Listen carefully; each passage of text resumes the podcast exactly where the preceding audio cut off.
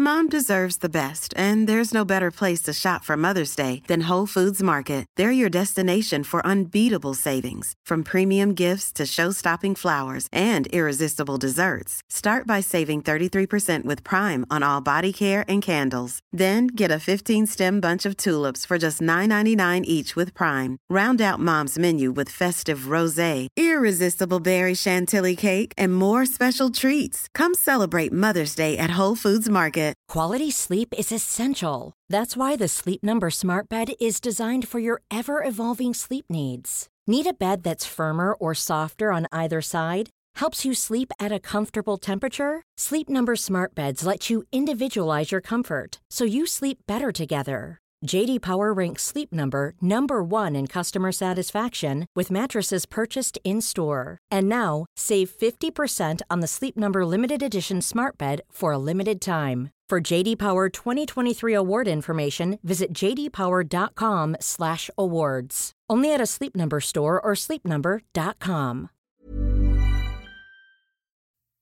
Today's episode is sponsored by my LYT Daily online yoga classes.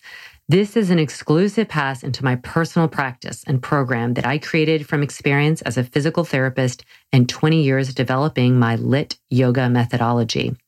There is a different class with me every day, including special monthly live streams, so you can feel your most lit up anytime and anywhere.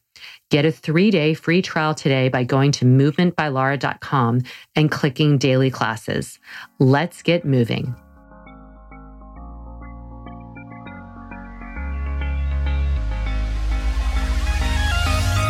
Good movement, and welcome to Redefining Yoga, a Movement by Lara podcast, which is designed to investigate all aspects of the modern evolution of yoga from my background as a physical therapist and lover of movement. My mission is to help everyone find freedom through smarter and safer movement patterns so together we can be uplifted, benefiting all beings everywhere. Today's podcast is a Q&A with me. So I always get a lot of questions via email and direct messages and all that kind of stuff. And I don't get to them all. I try. And I also will ask people on Instagram to send me some questions. So I have a bunch of those here today, and I'm going to get through some of them. And hopefully, whatever ones I go through will will help you. So one I, I got let me see, I think I counted nine about the about carpal tunnel. So, all kinds of things, people suffering from carpal tunnel, what to do. I think I have it. So, carpal tunnel, for those of you who are not familiar with it, is referring to the area in your wrist joint. If you look down with your palm up and you look at this line across where the hand meets the lower arm bone, that is the area of the wrist joint. And there is a little tunnel there where all the tendons from the muscles in your forearm um, come through into the um, the hand. And in, in addition to the tendons that are running through this tunnel, there's nerves that either are providing the motor firing for the muscles or giving sensorial information. And we have a ton of sensorial information in our hands. And just like our toes and our feet, we have a lot of sensation there. So all of that's going through a, a pretty small tunnel. And that tunnel has um, a sheath around it, some fascia around it that kind of holds the everything in this perfect kind of intricate network.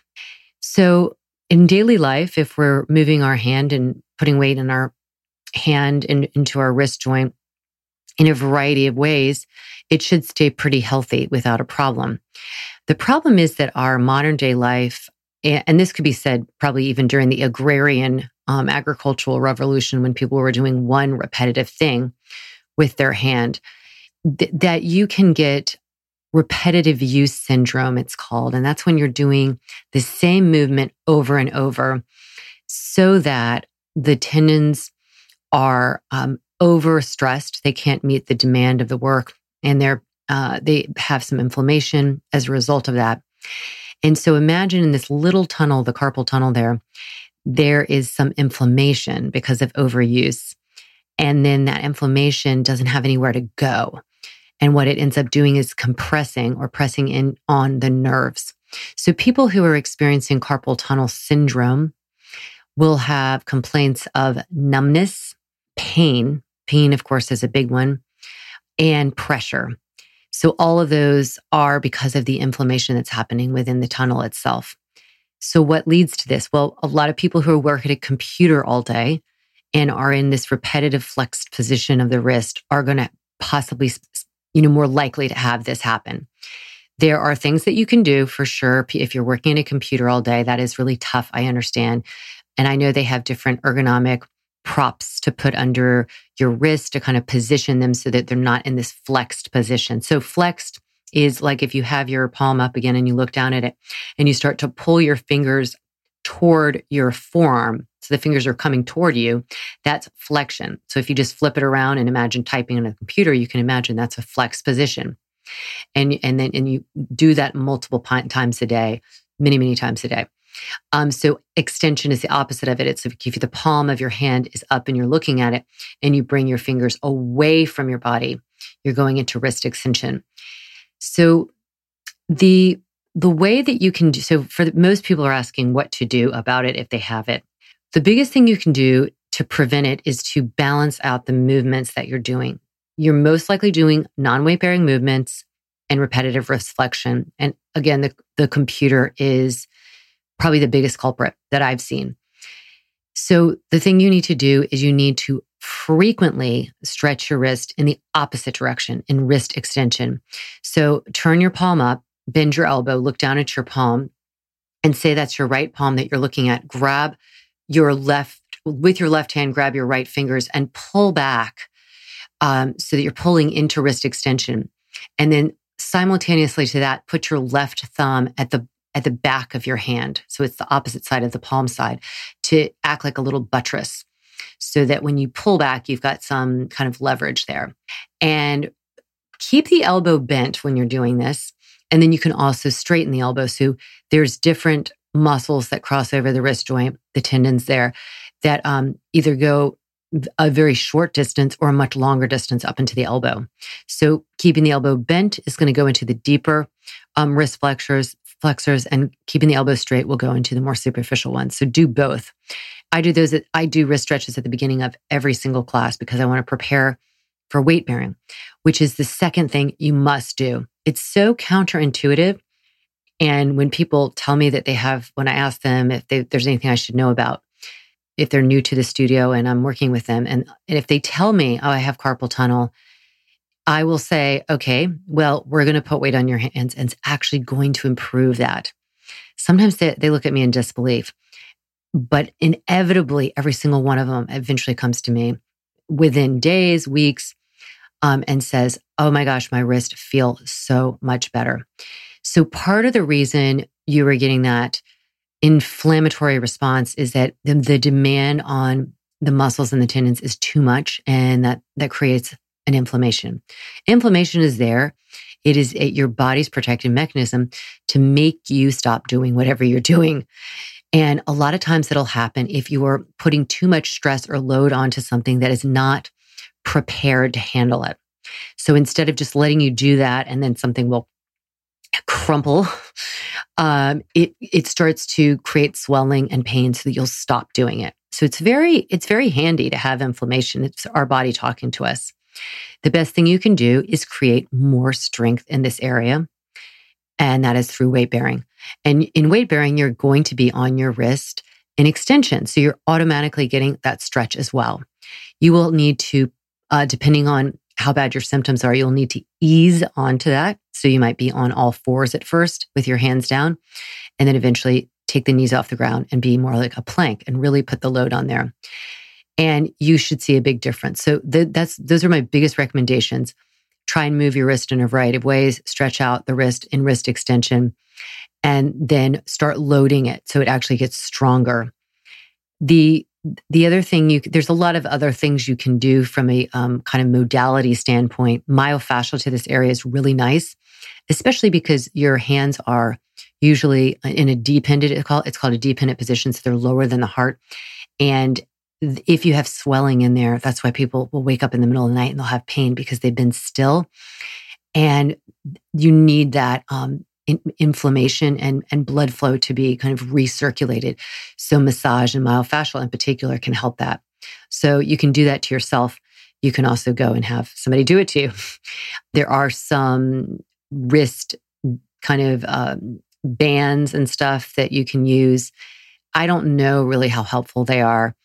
I think at the end of the day, you really have to do some of the work yourself, you know, in terms of extending, uh, in terms of stretching the wrist and really being mindful of the movements that you are doing. I hope that's helpful for all of you with carpal tunnel and definitely something you want to avoid. So if you know you spend a lot of time on your computer, take frequent breaks, stretch out your wrist, circle the wrist, move them in a variety of ways, make a fist and open it, and try and create some space in there. Okay.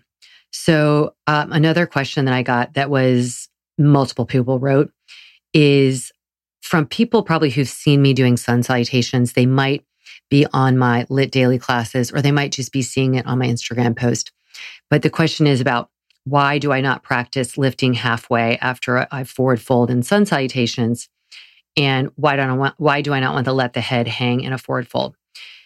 Okay, so uh, those of you who don't know exactly what that's talking about in sun salutations, this is a movement pattern, a sequence in um, vinyasa yoga practices where you are um, moving from upright standing position, lifting the arms up, folding at the hips, um, walking or jumping back, lowering to the floor, coming into like a cobra, and then lifting in a down dog, and then jumping back to the front and repeating that cycle. So it's this kind of cycle of the sun, creating heat in the body.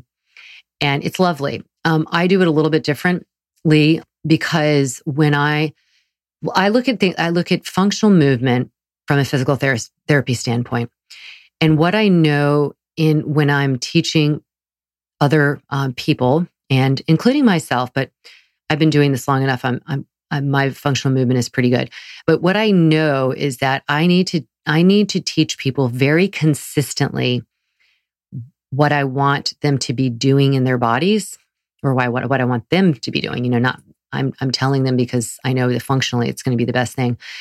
And so that it carries over into their daily life. That's what a functional movement is. It's something that we do regularly. So we're not just randomly doing a fancy pose and it has no kind of validity in our regular life. And there's many, many aspects to developing functional movement. One of them is brain mapping. It's like what you have done. So everything we do is a mess of habits. I have a, a podcast on habits. And so if we know the way we move is somewhat habitual, meaning it's already kind of hardwired, we have to pay a lot of attention to creating better movement patterns. And so from my physical therapy standpoint, a viewpoint, I know that where people run into issues is in forward folding. That's one. They often move from the lumbosacral area instead of from the hips, which are really made to move you throughout your life. And your back is is not made to move as much in that way. It's just not as sustainable. And the other thing is that I want to be very consistent with my languaging and my instruction because that is what will reshape movement patterns we were never going to take away old movement patterns or habitual movement patterns, but we can improve our motor firing, our motor planning, our map, brain mapping with consistency. I always say moving your body or t- in teaching movement is very much like dog training.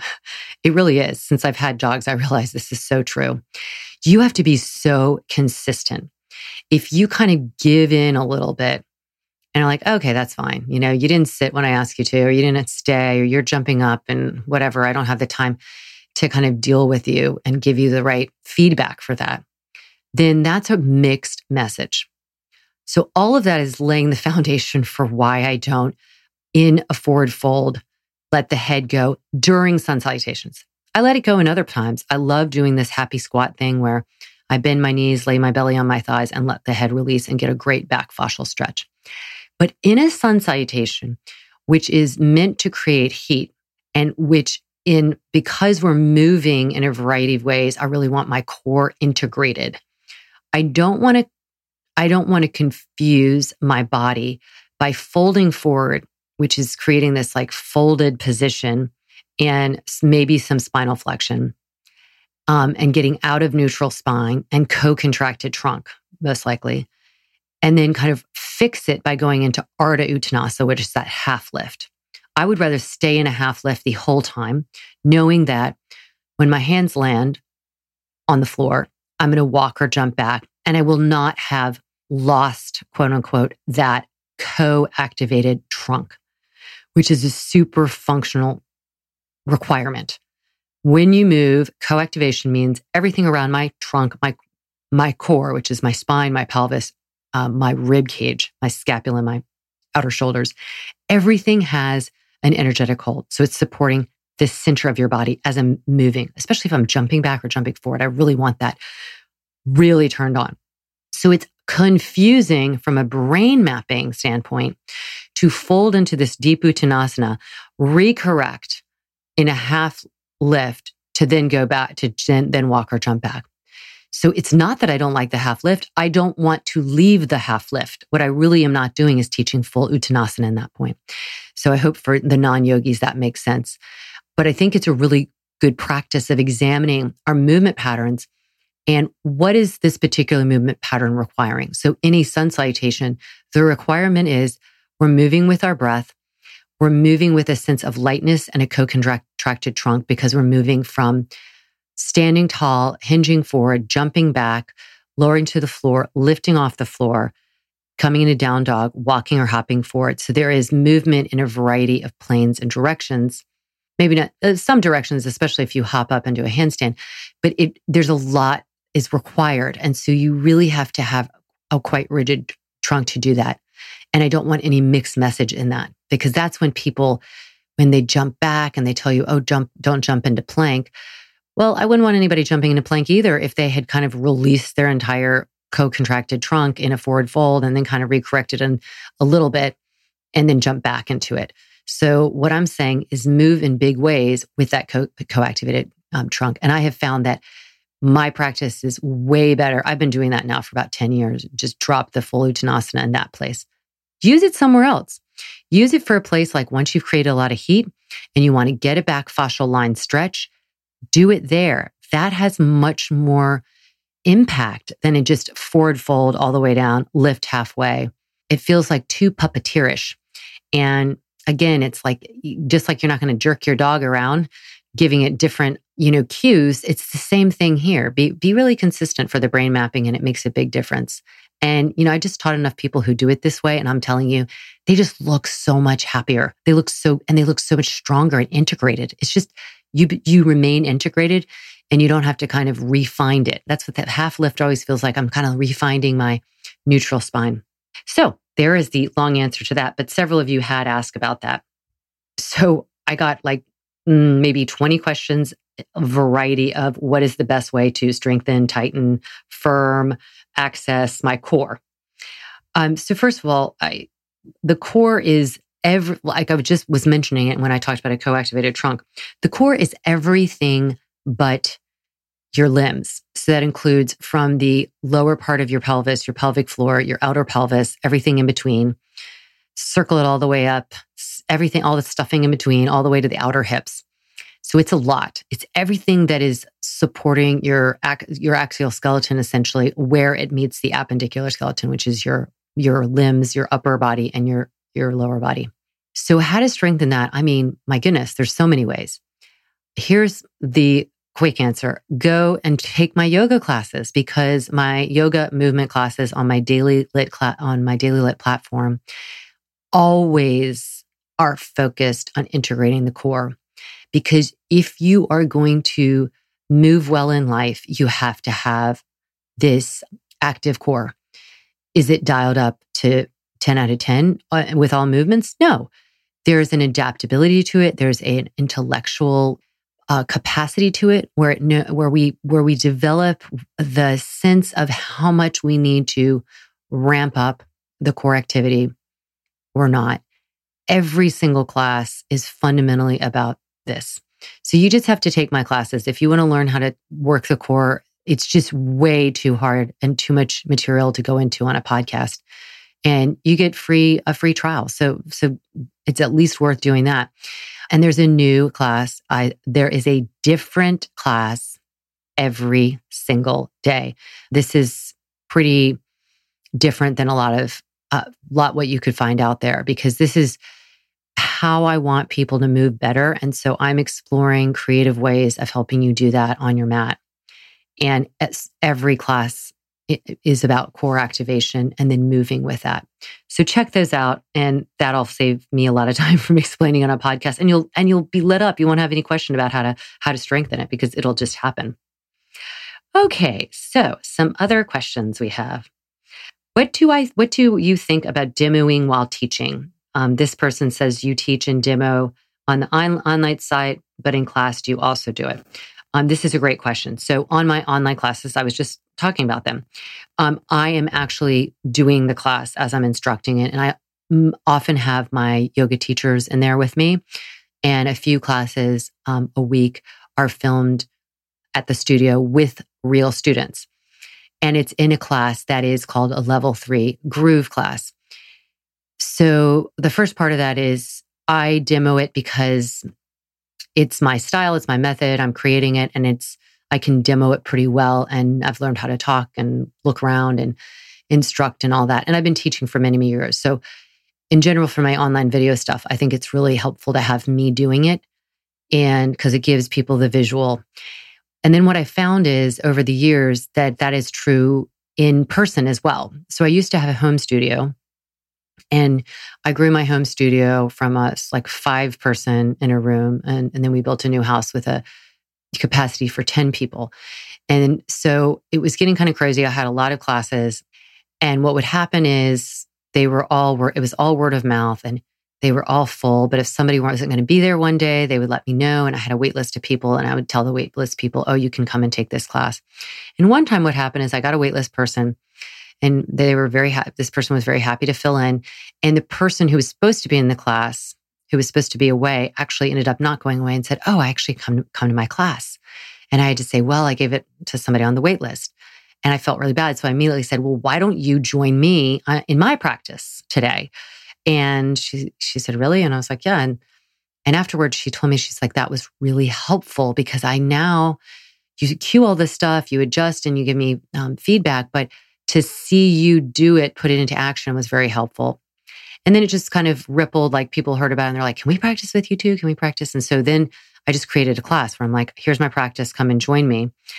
And I did that. And then when I built my, my public studio, a lot of my students were like, are you going to still do that class, that practice with you? Because it's really helpful. And I said, yeah, I'll do that. So that's called my that's called level 3 groove and level 3 is not to intimidate anybody but just to give them an idea because levels aren't people. Level is what you can expect in the class. But the level 3 is that it's a practice with me that there will be definitely some you can definitely assume there's going to be inversions and some more challenging movement patterns in there, but there's always somewhere you can stay if you don't want to do an inversion. And it's a way to see the teacher moving. So there's a very specific reason behind it. And we have 50 classes, 50 some classes at the studio and four, yeah, four of them are group. So we don't have, you know, it just shows you there's not that many. So if you have a reason like that, that's great. Otherwise, I never have my mat out when I'm teaching. I'm walking around, I'm instructing. I demo when it's absolutely necessary, but I want to see how well I can communicate it with my ver, you know, my verbal cues and instructions to see how it lands. And then I'll add to it because there are people who are visual who you can sit there and say all the best instructions, but they just need that one little like, wait, what did you mean? So I think when it's appropriate, you just give some some idea of what you mean, but you're not doing the class like you would be. Um, and that's so that's like, what is the intention? Is my biggest question.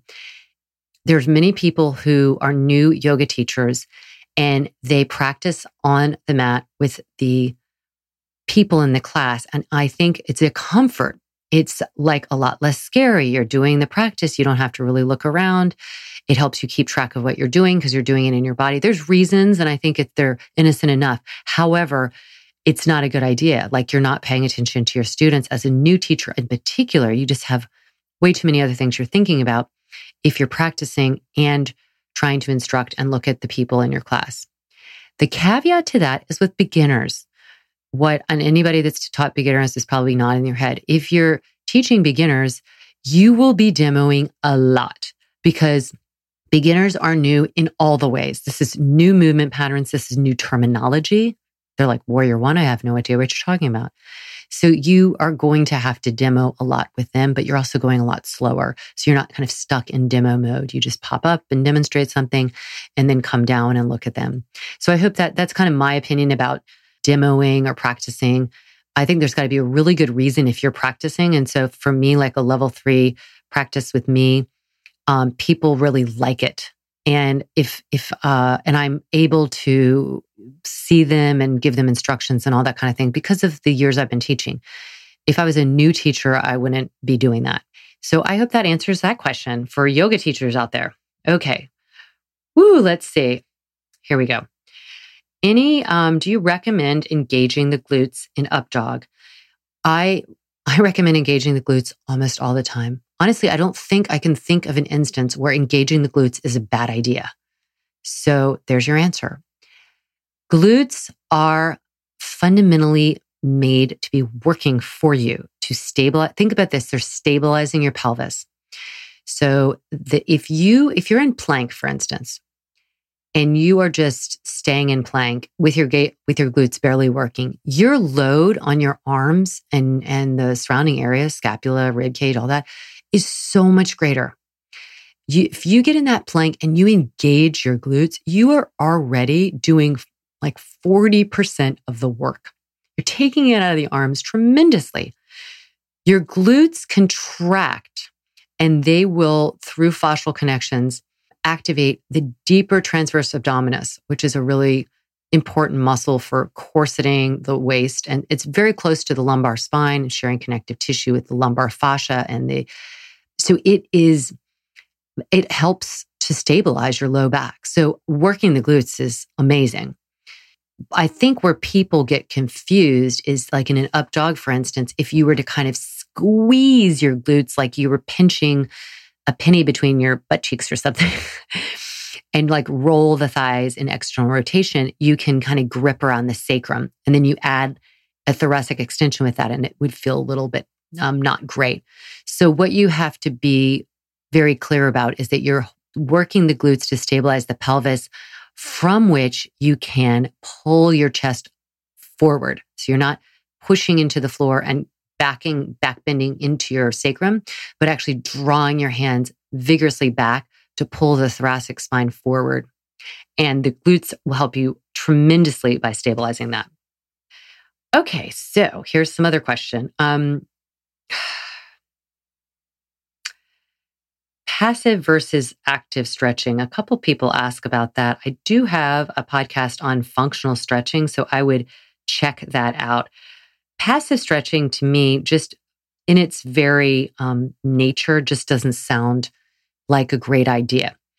So, a passive stretch in my physical therapy mind is a stretch by which you are put into um, some you know joint position and then you're just it's being held there because that's passive. Active is you put yourself into a, you put your joints into a position and you might hold it. So, for instance, if somebody were to, you know, go into, they're on their back, for instance, lying on their back and opening up their legs as far as, as wide as they can, they're going to feel at some point their inner thighs would be like you're coming into a straddle, like really opening up the legs wide. At some point, you're going to feel your inner thighs tighten. And so you'll reach this end range of that ability and you could hold it there. So you're not weight bearing. I'm, I'm much more of a fan of weight bearing to get a functional stretch. But let's just pretend like you're doing this. You're on your back, you're opening up your legs for an inner thigh groin stretch. Now, if you instead took your hands and pulled your thighs open and started pulling them down as far as you can, that's going to be you've taken your hands and then you've opened them up. So you're not actively um, moving the joints in that position, but you've put the joints in that position. That is more what I would say is a passive stretch. So I'm not sure if this, the people that are writing this are referring to passive stretch like that, or if they're referring to more of a static stretch. So this person asked about passive versus active. Static stretch is where you stay in one position versus moving. And and so there's what I would say is the way I practice is mobilizing the joints. And then once the joints are in a nice kind of mobile way with, with a very integrated core, I would add some longer stretches, I guess is the word we would look for, because it is stretching the connective tissue, but it's not passive. I would say that there's always this feeling of of being held, you know, like the contracted, the contractile tissue around the joints are working. So we're not sinking into a joint. I hope that that makes sense. There's a lot of talk about stretching and like what is a good way to stretch, what's not a good way to stretch, what's dangerous. You always want to just be aware that you're not going into the end range of joint motion. And you definitely don't want to go into end range of joint motion passively, meaning putting yourself there, not actively, not actively taking yourself into a, a range of motion. Okay, um, I'll take one more question here and then I'll have to get back to all these different things. So, this person asked any tips on communicating with physical therapists and other, other body workers to get the most from a session? Um, I think that's a great question because you are a, you're paying for a service and you, are coming there for a reason. You might have a quote diagnosis, but you you're coming there for some kind of reason. So, first of all, you need to choose wisely who you're going to spend that money and time with or on. I would get a lot of recommendations for body workers in particular. And then be very communicative about what you know about your body.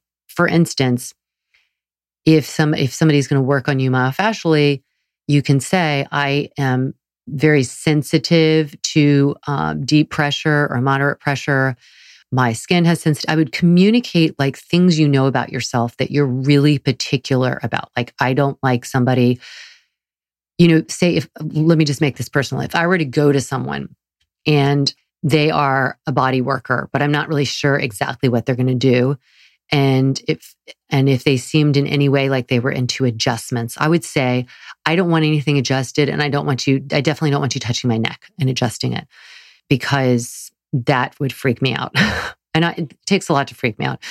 But I have actually many years ago, like 20 years ago, at, at a conference where, you know, I was there with other physical therapists and chiropractors and whatnot. And um, this one chiropractor was just like, oh, I was just, I, I even forgot what was, I think I was feeling a little, you know, I hadn't, you know, I had taken air, I had taken a flight. I was just, I hadn't slept in a while. I just think I was like just run down. And um, she was like, "Well, let me see. I can just, you know, kind of move stuff around and and make this will help." And I was like, "Oh, okay." I, I don't know why I didn't know what she meant by move stuff around. I think I was tired, and she just was like moving in my, you know, rubbing my neck, and then all of a sudden she just took my head and went, and I was like, "What just happened?" Like I was so not happy about that. And might I add, it wasn't a huge adjustment. It wasn't like, you know, uh, it was just, I wasn't ready for it. I don't want anybody working on my neck, quite frankly. So I would convey the things that you do not want and then ask the person, here are the things that I'm, I'm wanting. You know, this is where I feel like I have some issues. What are your thoughts about this? Have you treated other people with this? And kind of what is your approach? you're it's fine to ask questions. I have people ask me questions all the time. If they're coming and many people drive hours to work with me, they work with me on Skype and you know they're paying me money. I am um if I'm going to listen to what exactly they want and my you know I'm I don't work with insurance companies, and so I, I am you know, I, it's all out of pocket. People are paying me, but one of the first questions I ask is, "What is your goal?" Because I really want to hear what is your goal. And so I think that if you're the person that you're working with, a PT or a body worker, and it's and they're new to you and they don't ask you that question, just go and tell them that. Say, well, here is my goal. Here's really what I want to accomplish. And don't be afraid of that. This is again a service and um, you'll also get a lot of information about with how that person responds. So ask for what you want. I hope this was helpful. Thank you. I get so many questions and I wish I could go through more of these. Somebody, I'll just, I should say this real quickly. On my on my ending, somebody asked me about dog food. Um, my dogs do eat a vegan diet. I have one that would eat veggies and fruit and all that. I got like eight questions about my dog food. And I have one which I call the reluctant vegan. He will eat like anything meat sourced as possible, anything in the woods. He'll find like a, you know, gross stuff. So dogs are not obligate carnivores like um, cats are. So um, that's the answer. There's, I think it's natural balance is the dog food that I use. All right, everyone, have a wonderful day. Shoot in some more questions. I really love answering them. They help me direct and tell me what you want to hear about on this podcast. So write me at Laura at movementbylaura.com or write podcast at movement by Laura, movementbylaura.com. And make sure you that you subscribe and share with friends so I can keep doing this for you and um, all about you. And it's all about movement to all, make us all feel better. Sending you hugs.